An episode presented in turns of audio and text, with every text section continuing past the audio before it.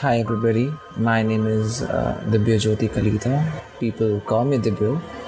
I am a communication designer currently working with a retail brand as a graphic communication designer. And uh, I am from Assam, but right now I live in Bombay. And uh, well, I have been writing here and there, but not like as a profession, unless you are talking about advertisement taglines or jingles but like when nobody's watching or when I'm just bored, I take out the notepad and just write words that make sense to me at that moment and call them poems.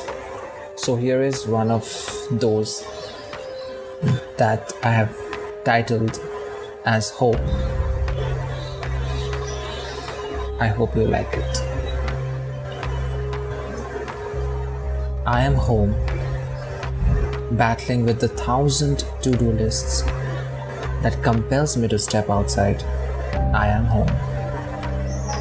The dejected news yesterday, the graver news today, but hopefully a better news tomorrow. The high rising curve yesterday, the additional ones today, but hopefully a little flattening tomorrow. The sleeplessness is here with the never ending feeling of succumbing. The sensation of loneliness that has been ambushed inside me is finally out. Well, creativity is here too, to play the part of an antidote, to color those grayscale images rambling in my head, to decorate the pale and dusty boxes I dread Maybe some 50 nights have passed by. I strive to wake up with the hope of waking up to a morning where the insides will look as mesmerizing as the outsides.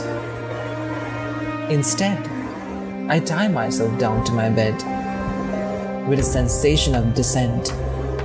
So much to do, but is any of it worth doing?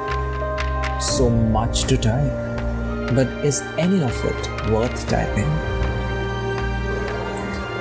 The government noiselessly whispers through an app they have made us use obligatorily.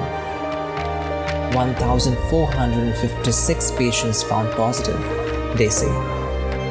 The only positive we are not hoping for.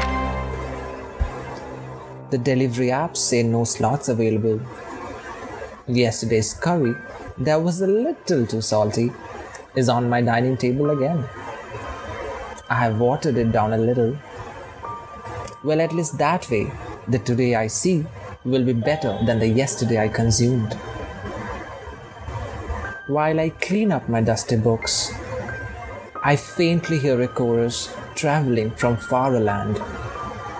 We shall overcome. We shall overcome someday, they say.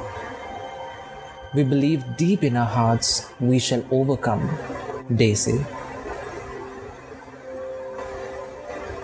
Ten nights later, I'm still home. I still hear the chorus.